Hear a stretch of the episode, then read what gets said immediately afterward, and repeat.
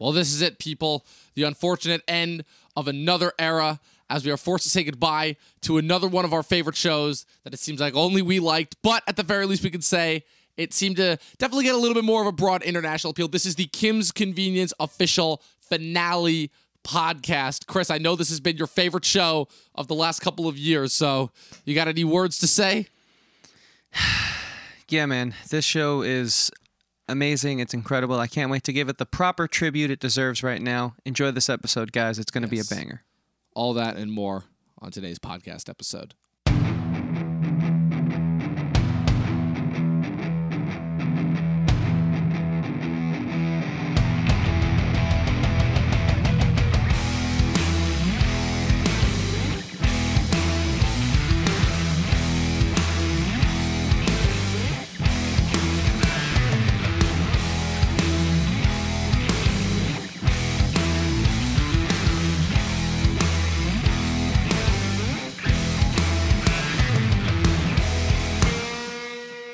What's going on, guys? Welcome to another episode of the Talkin' TV podcast. So, we were going to do kind of the format that we have been doing for the last couple of weeks, as far as you know, releasing releasing this podcast in clips over the progressive week and keeping the full length audio um, on on audio exclusively. But then we, we we talked it over and we were like, nah, this is. I mean, it's already this show already got done dirty enough as it was, so it's like we we, we got to give it the proper the proper treatment that it deserves, right? Just with the amount of I feel like kind of attention that we've been giving it, you know, like. I'm, I, again, I'm not gonna say that it was a jinx. I'm not gonna go that far because we finally got into the show right when it got canceled. But like, man, I, I mean, you're the guy who got me into this, so like, you talk to you talk more about it than me. No, unfortunately, even even as Chelsea herself said on our show, um, and we did interview Gabriela Sundar Singh, by the way, guys, as well as Enrique, Rodrigo Fernandez Stoll, as well as Mr. Mehta, Sujith Varghese, and as well as Omar Zayed Ek, humble brag. As as Gabby Just said though on our show, we told her this, and she said, "You're not cursed. You guys are too nice to be cursed." And as much as I appreciate that. Sorry, I think we're I don't cursed. know, man. And I hate don't to know, say man. it. I don't. I look, hate to all say I'm gonna it. say is, look, for all mankind is fantastic. Look, for all mankind is fantastic, but God, I am even more worried about that show. Oh man, I'm even I- more worried. I'm afraid to touch I'm it So at this worried. point. I, I don't want to. I really don't. I really don't. I'm like, I can't. I can't handle another one. I just can't. I mean, I get it. Look, it's the age of streaming. Like the, the the chances of shows getting canceled now are apparently higher than they've ever been before. Just as far as you know, it's just so hard to capture people's attention. I get it, and I guess I would take that as kind of just like another, you know, standardization if the circumstances behind the cancellation of this show weren't so baffling. But look, we've already talked about that. We've already kind of expressed our overall confusion with the cancellation. All the stars of the show, you know, Paul Sun-Hyung Lee, uh, Simu Liu, have all expressed their kind of confusion over the cancellation. That's not what this episode is. We're not here to debate the merits of, oh, what exactly happened between, you know, with the behind the scenes and everything. That's not what we're doing here. Right now, all the purpose of this episode is to go over the final season of this show, which wrapped roughly a couple weeks ago. Uh, and we're going to pay tribute to again, kind of that you know one of those lower key shows that we fell in love with, you know, that unfortunately was canceled before it got a chance to really reach the even wider audience that it already had been, and also potentially discuss maybe some of the problems that erupted because of the cancellation. You know, because in addition to this being a show that was canceled before it had a chance to actually finish. It was another show that, among many, many others, that was affected by COVID. So we're going to discuss all of that today. But Chris, before we do that, do you have anything else that you wanted to add as far as just like you know? Your thoughts on the show, like I said, I mean, again, you you were the guy who got me into this, you know. So as far as I'm concerned, this is this is this is your bread, as far as I'm concerned. Yeah, no, I think um, pretty much everything Dom said, for the reasons of the fact of the matter, is that we're here to honor the show. And as much as it's fun to gossip and sort of, you know, spread the rumor mill, especially if it keeps something alive that you just lost. In this case, you know, the Kim's fans, I think, desperately trying to cope with losing a show that's so near and dear to all of our hearts and I get it, but it's just not honoring the legacy of this incredible show. And and if you guys want to know, of course, we ask the tough questions in our interviews with all of the Kim's actors we've had on the show so far. So that's where you can get our thoughts today, this morning, and this episode, whenever you hear it, whatever time, years from now, decades from now, whatever. It's about honoring the show, not necessarily playing Exactly. playing the rumor mill, keep keeping that thing spinning. So, yeah. With that being said, I think let's get into our first main topic of the day. Yes. So which is Our first topic is going to be our review of season five. So, Yes. Dom, why don't you start off? What are your thoughts on season five? Yeah, so season five, I, again, like I, I was definitely, again, something that I've been doing with a lot of different shows recently, which is that, again, I came in late to the game. I literally only started watching, I only started watching the first season of the show in January. You know, thank God the first four seasons were on Netflix, so I had to binge through it pretty quickly. So, you know, I've obviously I fell behind a couple times just because of just the busyness of my life in general. But Instantly, as I've said before, the show had a charm and a grasp of reality that very, very few sitcoms that I've seen before really did. And while it definitely certainly had its ups and downs as far as, you know, certain embellishing other s- certain sitcom tropes while kind of, you know, breaking away from certain others as the seasons went on, I definitely felt like certain seasons were better than others in the build up to season five.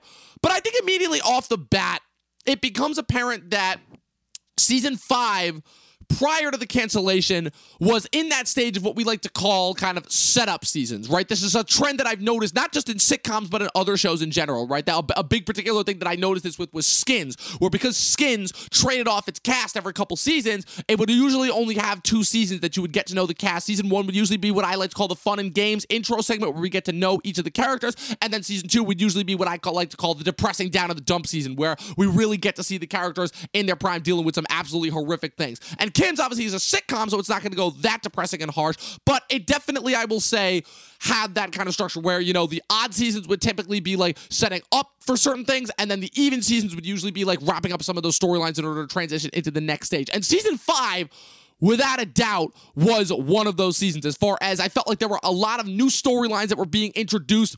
Some to the behest and kind of the detriment of previous storylines because there were definitely, with at the risk of spoiling anything, there were a lot of storylines that I felt like season four was setting up that were then kind of just dropped on the whim of a hat. Which again, I'm not going to get too angry about because I've seen other sitcoms do that before, so it's not certainly something that I'm not used to, and I've seen other shows bounce back from it. But it's definitely a situation of where the preemptive cancellation of it kind of did hurt it because even though I, I personally think they did the best possible job they could have under incredibly difficult circumstances, both with the cancellation, with COVID screwing up the schedules, with Simu obviously being absent for the first couple episodes of the season because he was filming Shang-Chi in Australia. Like, the show ultimately did, I think, this season in particular overcome the hardships that it had to do in its production, but I don't necessarily know at the end of the day if it made for the best season. And I feel like that's the fairest and most objective I can be if we're talking about just this season specifically. But uh, what about you, Chris? What do you think? Am I unfounded in that in those statements? I'm just going to come right out and say that I think season five is the weakest of all the seasons of the show. And it certainly, I think, suffers from a lot of factors. I think you touched upon a lot of them. And I think, you know, as squeaky clean as the cast and crew are seemingly trying to make the whole breakup and sort of dis, uh, let's call it, um, you know, gone before its time ending of the show, I think there problems and speculation. And I think that's why so many people want to spin that rumor mill because it clearly seems like the ball was dropped in so many different aspects. I mean, just coming out of season four alone, that finale was just jam packed with Umma and the illness, and we don't know what her illness is, and and we don't really kind of see the scope of her MS throughout this season. I think there's two Right. episodes, and Umma's a mainstay. She's she's second to the top billing, right below Appa. Paul Sun-Hyung Lee. That's Jean Yoon. She's the she's the co-star. If there's two stars of this show, it's those two. You can talk all day about Simu, but he's he's he's even below Janet. I mean, Andrea Bang is above Simu on the call sheet of this show. It's just how it was written. It's the way it is. You know, he became a star in his own right because this show has power, like we've seen. It's it's made quite a few stars now, but let's be honest, if Jean Yoon is the number two and she has this whole giant life change introduced to her at the end of season four, which I thought gave us so many different avenues and roads we could have went down, which uh, which Yeah. makes season five all the more defeating. It- It's very upsetting to see that we barely touch upon it. And again, you have to remember this show was renewed for two seasons, and the sixth and final season was coming. So perhaps the plan got cut short too early, and perhaps some reshoots were done, and we'll never know this really. That's the problem. But all I'm saying is, even if that is the case, you want to build up to that, and, and we completely dropped the ball with her storyline. Jumping into the Janet Gerald Chelsea, our friend Gabby, right? That storyline. Man, Dropped. What dropped. happened there? Right. Because she literally vanishes. Like no explanation at all. Well, well, Chelsea vanishes from the show. She's in a few scenes, one where she pops up in person, and the other where they're texting. So it's really not using; it's just using her likeness, not her as an actor. And it's in the first episode where she's texting, and it's when Gerald and and Janet first reunite. And uh, you know, she's saying, "Hey, tell uh, tell Janet I know about the kiss." And of course, in a typical Chelsea fashion, it's very passive aggressive. And and I, I, I get it. I mean, we, we learned about Gabby's schedule and how busy she is, but it seemed like she was making it work for you know three seasons prior. What what happened this season?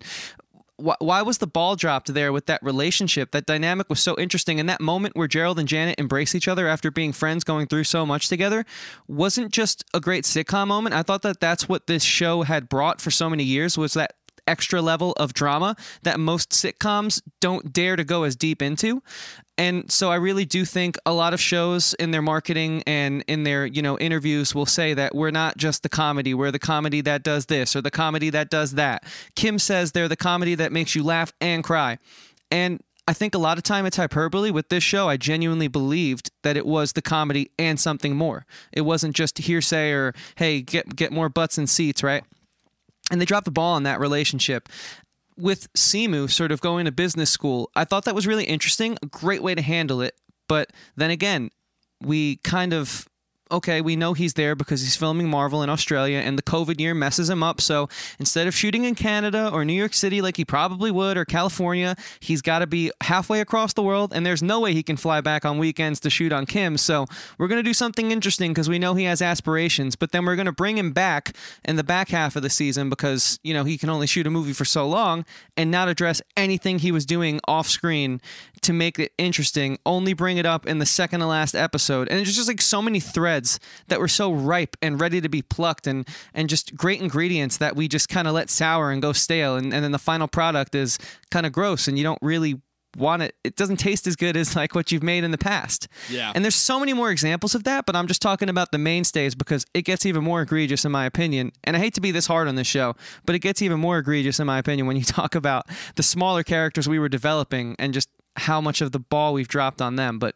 I don't know, man. That that's the filmmaking's the same. It's a sitcom. There's not much to say there. It's it's solid. It's one of the better ones. But again, it, that's not why you watch these types of shows, right? It's for the characters and the scenarios. Yeah, no, I, I agree with you on that and more. It, it's pretty funny. I felt like again we were doing that thing where we were kind of reading our minds without even being in the room. Where I'm literally texting you. I'm like, I'm like, is it just me, or does it feel like all of these storylines were set up and just dropped at the whim of a hat? Like I was texting you even more. I'm like, where was Raj? Where did Chelsea go? Why are they just ignoring the kiss? Oh, uh, Janet's a lesbian now, out of nowhere. You know, like again, all the stuff that could have been really cool if it was like setting up for future stuff. But then, like again, like the business school, I'm like, okay, look. I'm no stranger to stars having to like disappear from shows halfway through. You know, Ed Helms did it twice for The Office. You know, granted, obviously it wasn't noticeable the first time because he was flying back and forth. You know, shooting The Hangover during the day and then flying back to do The Office at night. You know, that's why it wasn't noticeable at all throughout season five and six, and then season nine. At the very least, they at the very least, you know, they wrote it in as a part, you know, as a big storyline that he was gone, so that they could, you know, compensate for the fact that he was shooting Hangover too. So that so that that part is is nothing new. But like then to come back and address it and then just be like, oh yeah, I'm back. Oh, what would you do? Oh, we're, we're not going to talk about it. You know, just like certain things there, like th- those are the parts that kind of confuse me. As far as like, right, I get it. COVID screwed screwed everyone up. Shang-Chi screwed everyone up. The cancellations screwed everyone up, right? But like, just little things there. Was it just a situation of where it's like you had already had the scripts written and were halfway through production, so you didn't get a chance to like go back and do rewrites, right? Or was it like something more, you know, as far as that goes? The other thing that I'll say, in addition to add on to that, is that again, I've criticized the show for this before, as far as having certain of kind of the sillier, more sitcom tropey episodes that I wasn't a big fan of because I thought it was beneath the show, because I thought the show was so much better than those scenarios. Mm-hmm. But I'll definitely say that those kind of there were that were particularly egregious in this season. Like there were a lot of episodes where I'm like, oh, why are we doing this? Like that. I, and don't get me wrong, they still provided for some great moments overall. But like, oh, we just have a whole episode where Appa's like stalking Kimchee for whatever reason, and oh, we're gonna have the silly scenario of oh, Appa doesn't support obviously marijuana consumption, and so what do we do? We of course have to have him accidentally eat one of Umma's cookies. You know, like Yeah. don't get me wrong, it's still created for some hilarious moments, but like there were just those those are like tropes that I'm like, I expect this. th- This show is better than this. You know, this show does not sink to these types of lows. You know. Yeah, I agree. And and the thing is though, it's like these actors are so they feel so comfortable in the skin of the characters that they're playing that while I did notice from like a writing standpoint and from a critical standpoint that that was a very sort of weak excuse for an episode, the marijuana ingesting episode, I still was laughing because Paul is just so good. So But- good in that part. But the problem is then you kind of go back as as you prepare for these things like we do and you watch some of the earlier episodes and you, you realize, okay, like you're laughing harder. So even though you laughed in season five, it more so speaks to the characters being captured by the actors, but really the writer's room. I don't know what was going on there because man, we really dropped the ball this season. And you know what I do think though? I think that season six would have been the finale that this show needed. And I think we set up a lot of threads because agree. I could fan fiction this thing and say that, well, we don't necessarily know if Janet's a lesbian, right? All we Right. know is that she had a very traumatic experience. Her best friend could have became her lover, and the love interest she was after was finally embracing her around when that happened. And we know it leads people to get really confused and do some crazy things. And maybe Yep. it was just like a, a phase for her. Maybe she's bisexual. We don't know what her preference is. And so I think it's hard to assume that because the show didn't give us the answers there. And that is very interesting in and of itself because it could be an awesome way to add representation for so many people, which I think this show did really well and sort of bring like those LGBTQ voices in in like eh, like a way that like made sense with the story, but we got cut short. And then with this whole Simu thing, being offered the store by Appa and Umma. And will he take it? Will he not? He wasn't going to take it, but then Shannon broke up with him. Will him getting involved in his parents' business, though, create that rift between them that's finally being fixed between Appa and Simu? You know, Appa and Jung, right? Will we fix that? And, and we don't know now because there were so many different ways you could take it. Because you know, in doing business with family, things get messy. And that's why a lot of people say I know that. I know Yeah. that from personal experience. I can attest to that. And exactly why I'm saying that to you. We don't need to go any further, but you know what I Yeah. mean. And so it's I like do. I do. there was so much that even though this season was a little lackluster, I I always believed the through line was there, but then you have to wonder, right? Because I was watching, and you watched as well, Paul Sung Lee's Yep. live stream, and Yes. and he was even saying, "I don't want to believe it." But could there have been some news coming down the pike in the editing process that, hey, our two creative heads, Kevin White and Ins Choi, might not be working together longer in the future? So if this has to be a final season, what can we cut? How can we shift this thing to make it Right. at least presentable if this is it. And I think that last shot, which is a beautiful shot of Umma and Yes. Appa closing the lights on the store, embracing Yes. each other, and they walked so elderly too. Like that was the first time I really saw them walk like they were an old couple. Like they're Yeah. middle aged until that scene when they become seniors, and it was Yes. so telling of.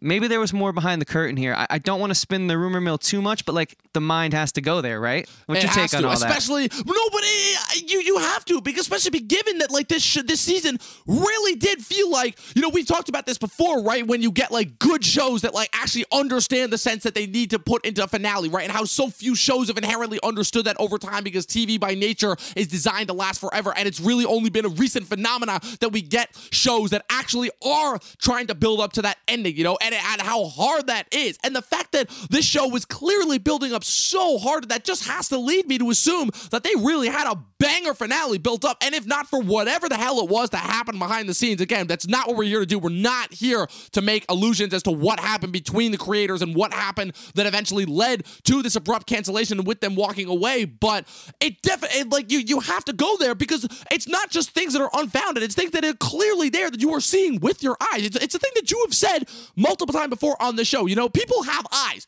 people are going to pick up on certain things. You know, they're not stupid, you know?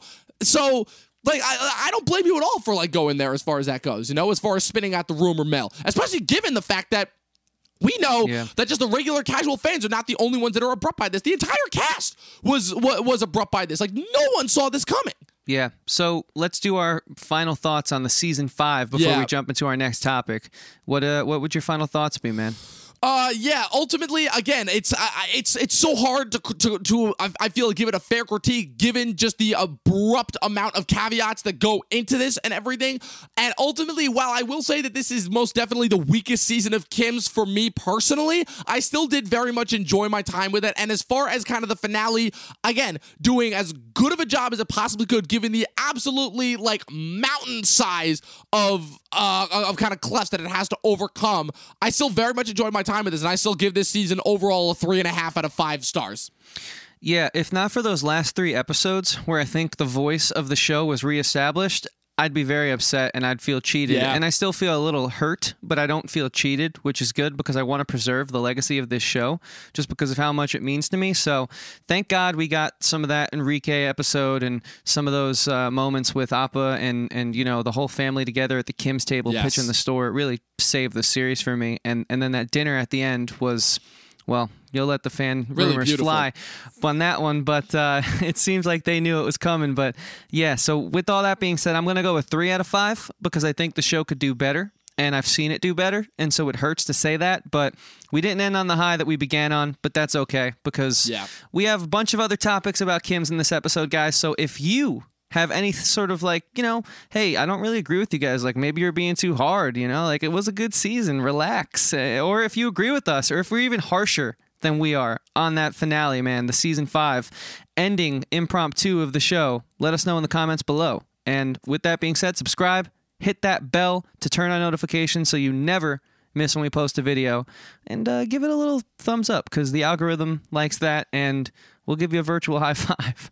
Uh, with that being said, let's jump into our second topic. We kind of alluded to it a little bit, but this is where we can kind of go all out, you know, leave nothing on the table, as they like to say. Yes. G- Let's give our thoughts on the impromptu finale. If there was ever a Yeah. section where speculation could take hold in this review, I'd say this would be the section. So, Dom, what are your thoughts on this impromptu finale? I mean, number one, it made me happy because it made it very clear that they were getting rid of my least favorite character on the show that I've kind of hated since day one, which is, of course, the Shannon character. I've made my thoughts clear to you since day one that I think that the, of all the characters that kind of grew and evolved out of kind of their typical generic sitcom roots, I feel like, and again, no disrespect to the actress Nicole Power because she did a banger job, like just, you know, embodying the residual awkwardness and silliness of that character throughout the years, but she was the only character to me that really felt like that typical sitcom character, you know, and again, not to draw any illusions or anything, but just based off of what I've heard about the relationship between the creators, you know, Ins Choi being clearly the originator of the of the play, and Kevin White, his partner, being the more creative mind, and just hearing that Kevin White definitely had more of a preference towards Shannon as far as, you know, with the fact of her spinoff that she was getting, you know, whatever that's gonna be called with that reality show that she's going on. I will definitely admit that it that that kind of answered a lot of the questions as to why of all the characters that seem to grow over time, that seem to really evolve and get out of kind of those generic silly roots, you know, that they kind of found themselves in, you know, like certain characters that started one way and then started to go another direction and then upped it from there. Like Kimchee was another one who I thought was going to annoy the shit out of me from day one. Is like the, you know the kind of the typical best friend character, and even he actually evolved and grew in a really really interesting and fascinating way overall. You know throughout the show, and even the rest of the handy staff members got brought in in the third season is how we got to know each one of them more. You know all these characters that could have been these really obvious sitcom types that ended up just growing and getting so much more enriching character fulfillment and development. Shannon to me was the only one that I just am like, oh, why? Just why? You know? And so I'll definitely admit that again, at the risk of sounding too mean, it definitely made me a little happy just seeing that, you know, obviously that whatever the sixth season was going to be, she was not going to be around for, which I think was just, I think it was just going to be good for Jung overall, just from a character perspective, just as far as, you know, finally giving him a chance to grow beyond, you know, kind of this character that he, you know, had, she had been pining for him and then he had been pining for her, this back and forth again. Like, again, that's the only element that I'll say was kind of generic for me per se. But as for the rest of the finale, like I loved it. I thought it was like it was a really, really interesting spot as far as where it could go. I thought it was setting up all the right beats for you know where the final season was going to go as far as Jung and his relationship with the rest of the Kims. I definitely think that as far as what Janet was doing, um, her, hers I will admit was definitely and one of the storylines that I felt like got mucked up the most by the cancellation. But even with everything that was going on with her as far as finding herself and everything, I definitely think that that showed promise. Maybe as far as bringing Gerald back into the fold in a more substantial, meaningful way.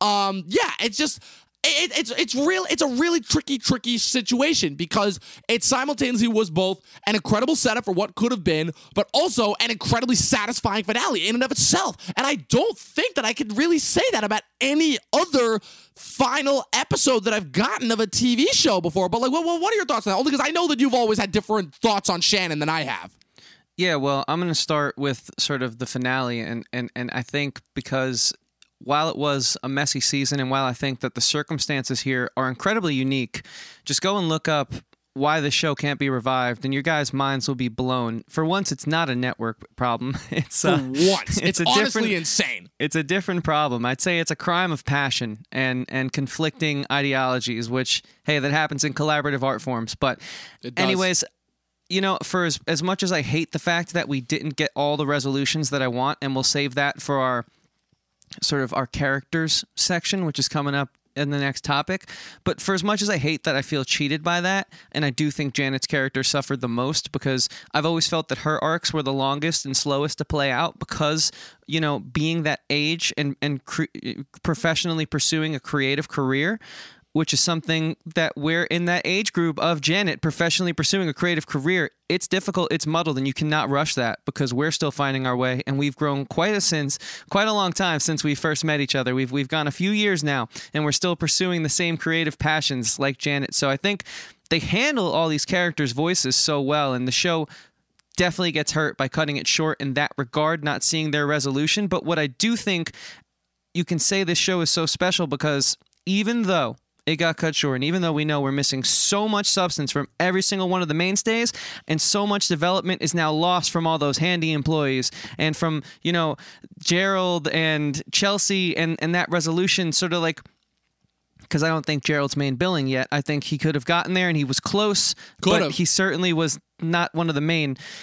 Even though we lost so much promise there and prospect with those characters and rich storytelling was lost, we still have this such sound filmmaking and such an understanding of this show that we end on a high, which is incredible to me to see that they ended on a high because the one thing I will say with like Shannon and Jung, I was really praying to myself watching that. I was like, oh my God, please don't walk up there crying and, you know, embrace your family in tears.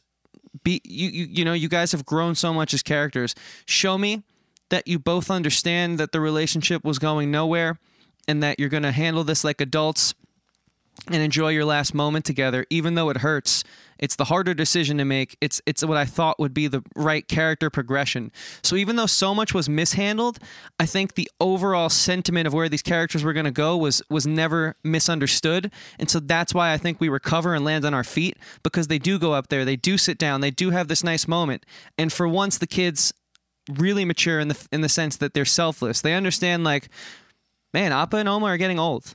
Umma has MS, and everyone knows it at that point. And this isn't our moment. You know, this this dinner that they made Yeah. for us to come over actually isn't for us. It's for them.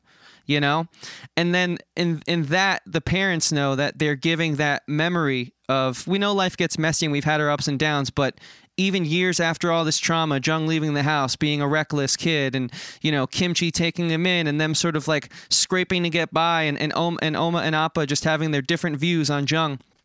We can all put that aside because families go through ups and downs and we're here in this moment.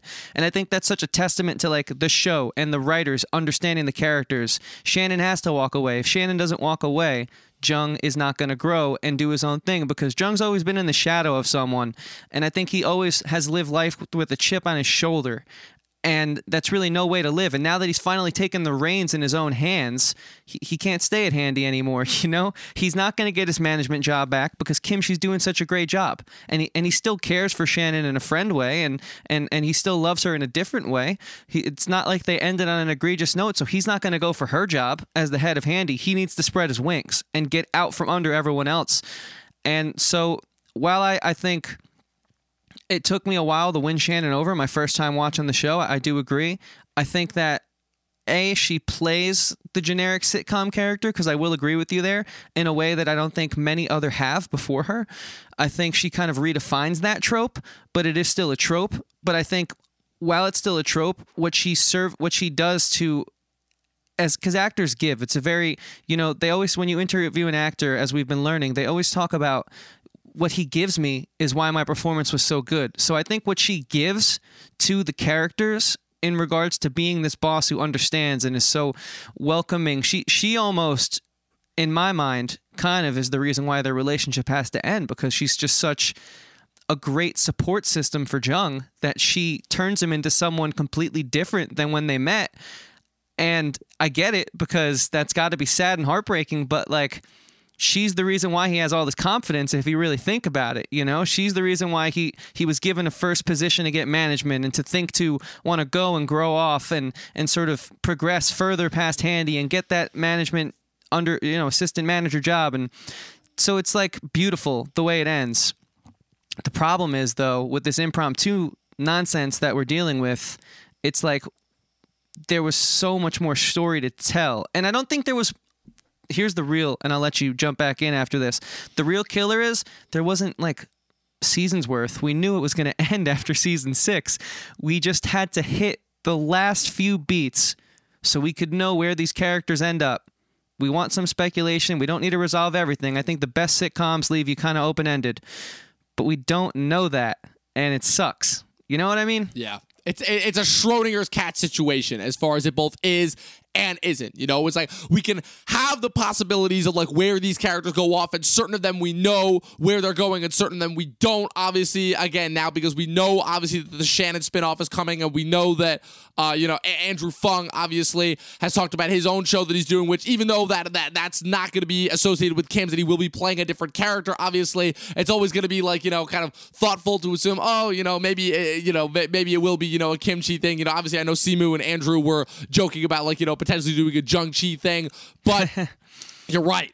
It's and that's ultimately the most unsatisfying thing about this is the fact that we can have those thoughts in our head, but we'll never have any official confirmation of it. And that's what stings the most overall, you know, is that I can have my own thoughts on it, you can have your own thoughts on it, but at the end of the day, it was robbing as far as how the feeling goes. And like that that feeling sucks no matter how you put it, you know? At the very least, I'll say it definitely got more resolution than Glow did, which Glow did not know that it was getting canceled, and they were in the middle of filming their fourth season when they got the axe. So at the very least, it's more satisfying than that, where they did as little time as they had. At the very least, had a little bit of time in order to kind of like hit a few of those beats that they needed in order to make the finale actually feel like a resolution.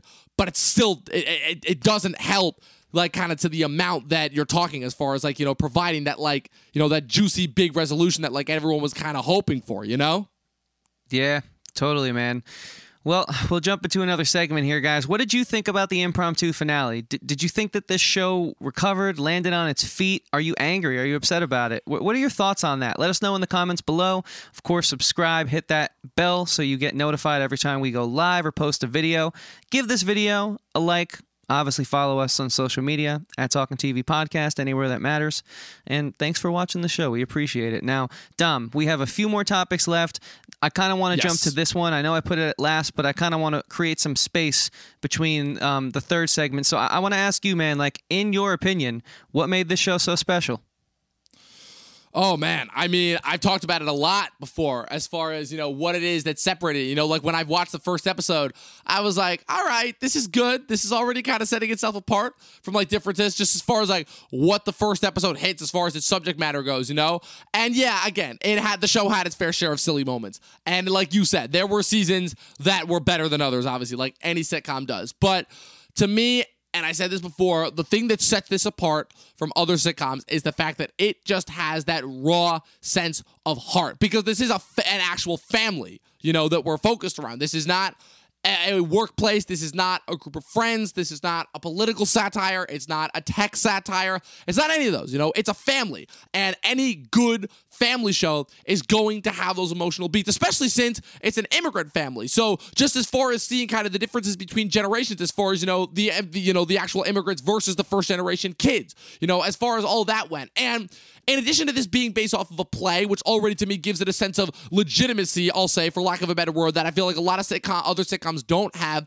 It just it has a lot of those moments that I feel like a lot more people can relate to. In addition to the fact that again that it that it does focus on a uh, a sect that does not necessarily get a lot of focus, that being uh, what's called that Asians. I can't say Asian Americans because this is not an American show; it's a Canadian show. But again, the cast is predominantly you know Koreans, Indians Um, what are some of the uh, you know, uh, what's it called? Chinese people. You know, the like the, the cast is predominantly so. Just from that sense alone, it's going to have a lot of a lot more of a fresh, original, unique take as far, as far as all that goes. So just for all of those reasons alone, I feel like it gets a, a step above most other sitcoms. But it's also just a sense of where it's one of the first sitcoms where I feel like it actually puts its characters through growth and not through kind of like that manipulative growth that makes it seem like the characters are growing when in reality you're kind of just, you know, rinsing and resetting each season that you can keep people around with the same set of characters. These characters do go through growth. These characters do grow through go through shifts and major changes, you know? The Kimchee that we're left with at the end of the season is not the Kimchee that we start with. The appa that we get at the end of the show is not the appa that we started with. The same goes for Umma, Janet, Jung, even even Shannon to an extent, even though she's my least like character, she's my least favorite character. All the characters that we go through actually do go through a lot of growth and change. And I, I think that also that the show does is so so much of the time, right? When sitcoms have to go quote unquote serious per se, it either feels overly sentimental, force, or trying to get a message down your throat. And it feels like it always fails as far as that goes. But this was the first show that I've seen that actually was able to hit those emotional beats. Like the moments that I'll keep coming back to are the Jung Appa moments at the end of the first two seasons. You know, first when Jung comes to visit Appa when he's in the hospital, and they have that, and even though Appa's high out of his mind on whatever drugs uh, the doctors have put him on, it creates for like this really touching and emotional moment that I was not expecting. And then the end of season two, when um Um, when they have that beautiful moment in the bar, when they unexpectedly have that unexpected text chain, and they just have that great moment. You know, like those are the moments that like I personally just don't don't get from most of the sitcoms that I've watched. You know, I can think of maybe three other sitcoms that I've watched in my entire life that have those moments, you know, and this was the first sitcom that I'm like, okay, they've earned these moments, you know? And that just like already steps it above like a majority of the other sitcoms that I've watched. So if I had to say one thing that this show has over other sitcoms, which again, the sitcom is, I've said, a, t- a style of TV show that I do not typically gravitate towards, I gotta say it's for those reasons. Yeah, I hear that, man. I totally do. And I think, sort of speaking to your whole sort of the representation aspect, I think even though it is the Canadian experience, our continent that we live on, you know, North America, is has been occupied for about 400 years now by like immigration and there's more than just you know european voices that immigrated over here and it's nice that we finally get to see some of that and how they've adjusted so refreshing and how, yeah and how they've sort of been able to traverse the experience that we've all shared on this continent. And that's something that both of our countries, Canada and the United States, have shared. And so it's cool to see that and to get a different sort of palette on on that sort of experience. It's it's it was refreshing and I think it's you know what I also think this show did its homework. I mean, it helps that Ins Choi is Korean himself, but you kind of get some smaller aspects of the Korean experience in there, like the whole Ddong Chim thing, where it's like Kimchee and Jung playing that prank on themselves at work,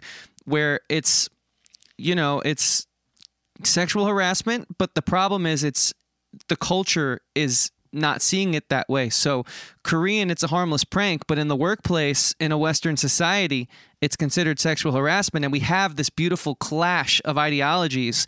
And the way a sitcom's able to tackle that is so interesting where I think, you know, other shows try and tackle this type of thing and it just ends up being disrespectful to either to, to one or the other side, if not both. But the way that this show is able to sort of show like, hey, like we're all we all have to learn how to live together because everyone brings their own unique experience to the table. And it's going to be a little messy, but it's going to be okay. Like for all that, you know, people preach in in this industry, it's like they weren't even preaching and they hit the nail on the head with that one perfectly. And there's so many different examples of Appa sort of having to find his way through the changing landscape of our society. And, and they handle it always so perfectly because they give you the middle aged perspective, they give you the immigrant perspective, they give you whoever he's talking to's perspective, and it's just always a respectful culmination that leads to a very enjoyable and enriching experience. Which, I mean, it's strange how this show can be so deeply cultural and yet so take what you want from it at the same time. You know, you don't need to get drowned in sort of those aspects, but if you want it, it's there and it's done in a way where it actually really is oh wow, I learned a little bit about that culture, man. I had no idea about that, and it's it's cool to me. Like I think that's what happens when filmmakers and I guess playwrights as well in this situation really care about what they're writing. They take the time to do the research and they really bring that to the table. It made it feel authentic, and to someone like me who had no idea of like the Korean Canadian experience, I at least have a little taste now, and I, I, at least it's it's on my radar, you know, and that's cool because I think we need to be as accepting of everyone's voices as possible. And unless we give voices to shows like these, we're not going to know about it because we can't be in multiple places at once, right? And especially with COVID being locked down, only only being able to go so far, it's like our filmmakers are going to be the ones to bring those different perspectives to us. And I'm glad the show actually did what so many have said they're going to do. And I think that's special in and of itself. Yeah, no, I agree with that 110%. Like it's it's one thing, right?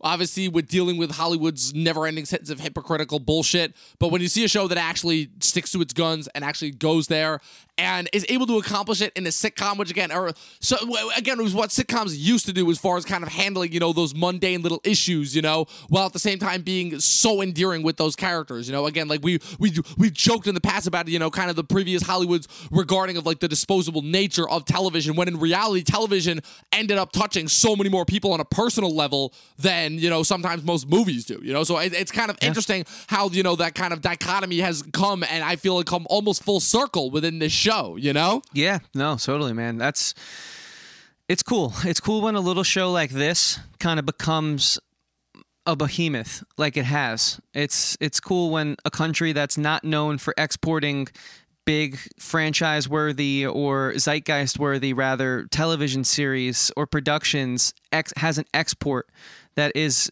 so huge and kind of makes you wonder hey like we're paying attention to a different sort of you know film community now you know like we're welcoming in the canadian film industry into our mainstream zeitgeist and it's promising and it gives me hope for like what's on the horizon you know it's it's Yeah. it's cool when shows like Schitt's and Kim's can slowly start to put a whole new player being the CBC in the mix. And so I'm really I'm really excited, man, because you know, there's Bollywood that's been popping up and, and creating a lot of waves. The Korean film industry, South Korean film industry has been crushing it lately. Yes. And now Canadian Yes. film industry is another player and it's it's really cool to see.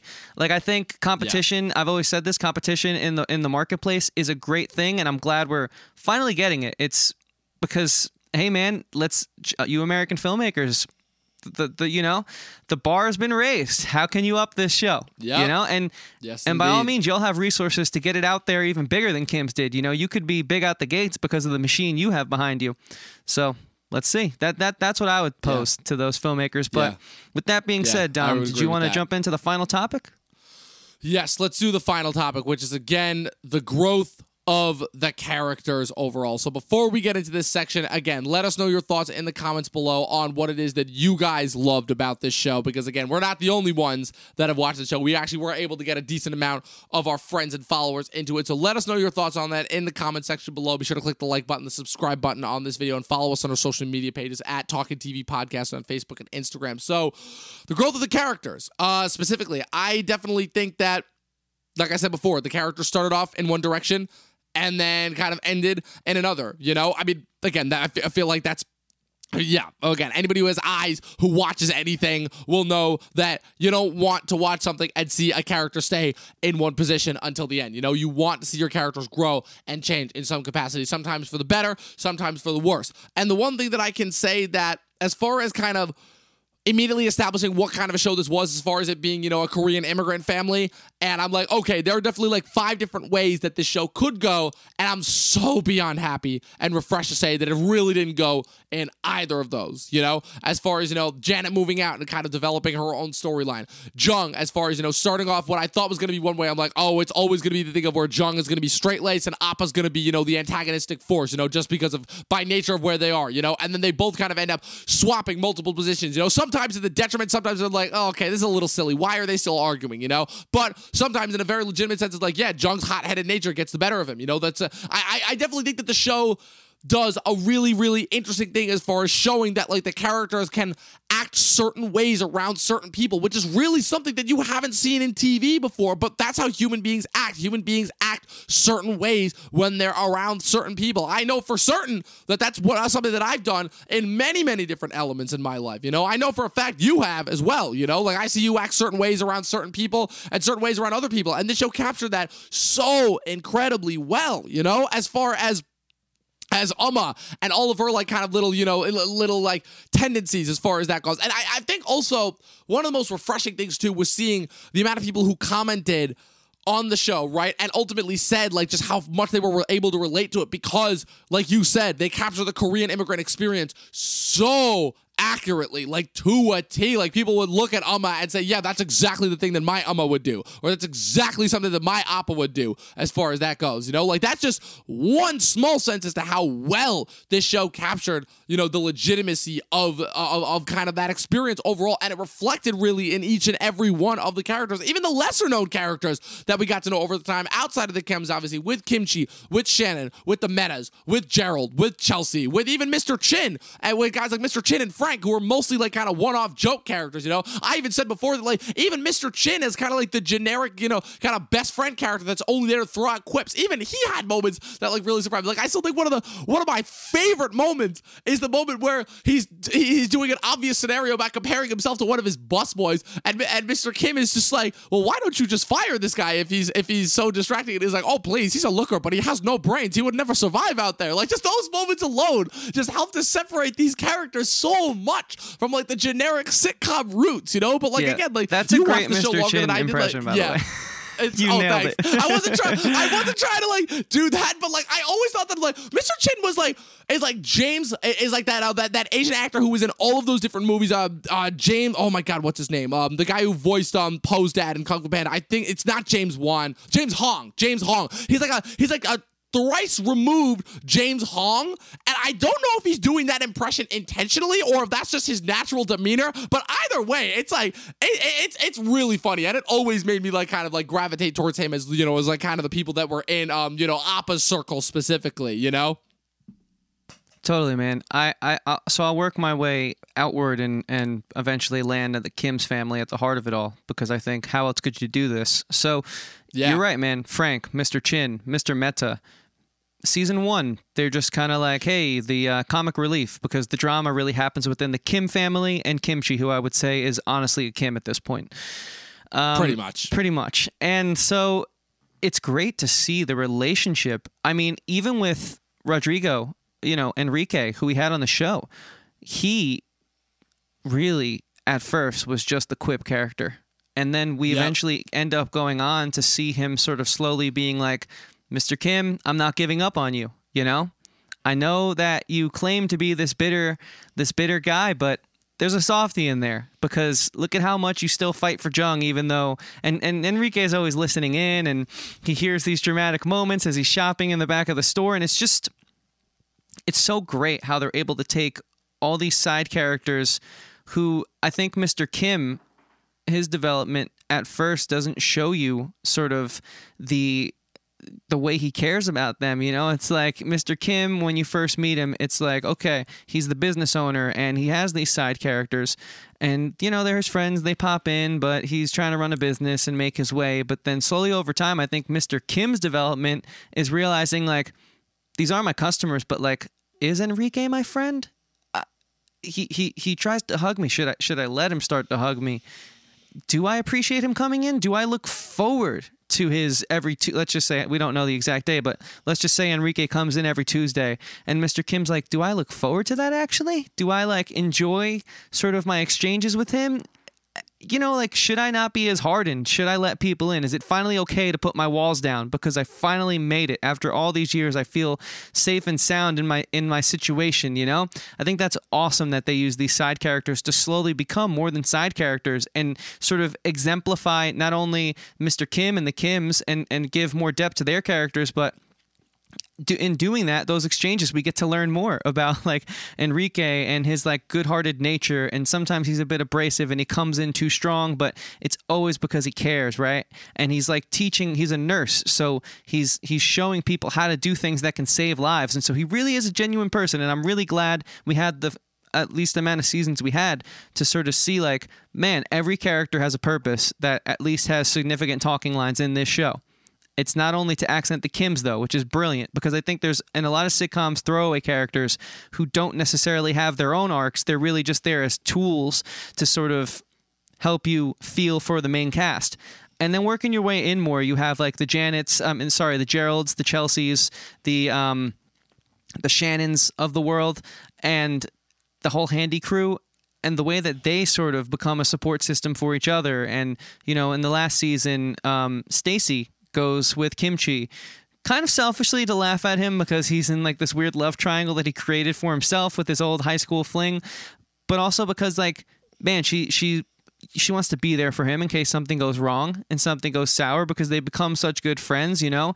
When she was going through a hard time with her father who wasn't doing well, they were just man, it's okay. You know, come in late, come in when you have to, leave when you have to. We totally get it because we're more than just characters who are doing bit parts with each other. We've kind of made it feel so real with the writing that now it's like, man, there's support systems everywhere in this show, which I don't think the web on other sitcoms is as tight as this one. And of course, when you work your way finally into the Kims, it's like, yeah, they have their ups and downs, but like what family doesn't? And I think the realism when it comes to them is just the astounding part of this show and what makes it so interesting because while it is obviously rooted in, you know, Korean culture, it also just kind of speaks to a family dynamic in general. Like families aren't perfect. They're they're messy and they have their problems and they have their ups and downs. And we're not to resolve that by just having a zany adventure where we come together. We're going to do the real stuff on this show. We're going to have the moments that don't have resolve and we're going to give it time. We're going to give it seasons to cool down.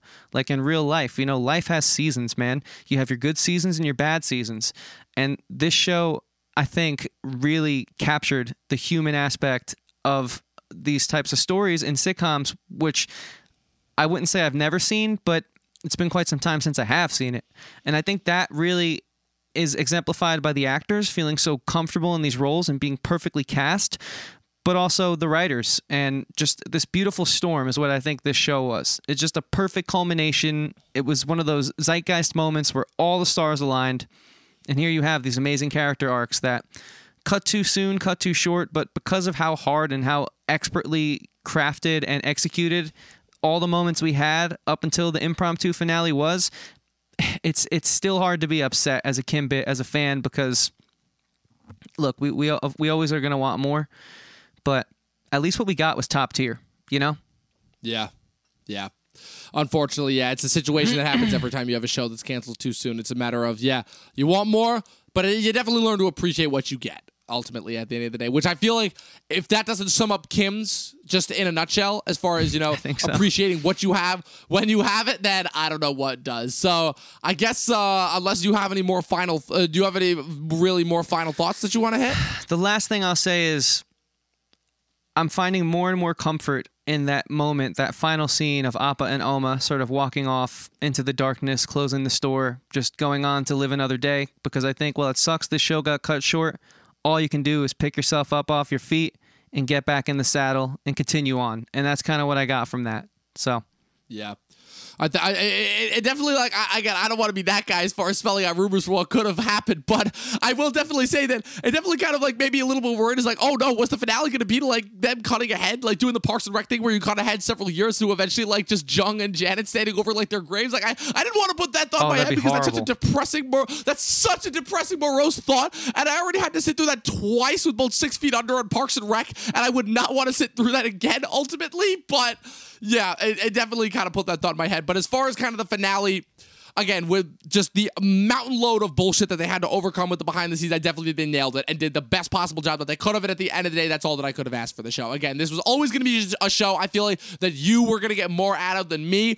But just the fact that I got this much out of the show, I will definitely say just shows the power of this show. So, with that being said, people, Thank you once again for tuning into another episode of the Talking TV podcast. And we just have to say That, uh, well, first we have to say thanks to Kim's Convenience, ultimately, because in a weird way, Kim's Convenience is the reason why we have this podcast, because that was the show that when I first left school after kind of like the disaster train that was my finals week, like that Chris kind of was telling me about as far as one of the new shows that he was into, as far as that eventually led to kind of the construction and the inception behind Talking TV. So, obviously, again, thanks to all of the incredible cast members that we got to interview. You know, it's been an incredible journey as far as that goes.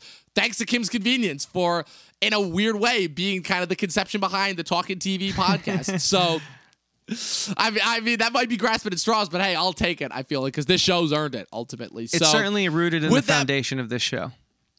Most definitely. So, with that being said, thank you guys once again. Be sure to click the like button, click the subscribe button. That way, you guys can continue to get notified of all the new content that we've got. We've got a, we've got a lot, a lot of pieces of content coming out this week in order to get us kicked off for May.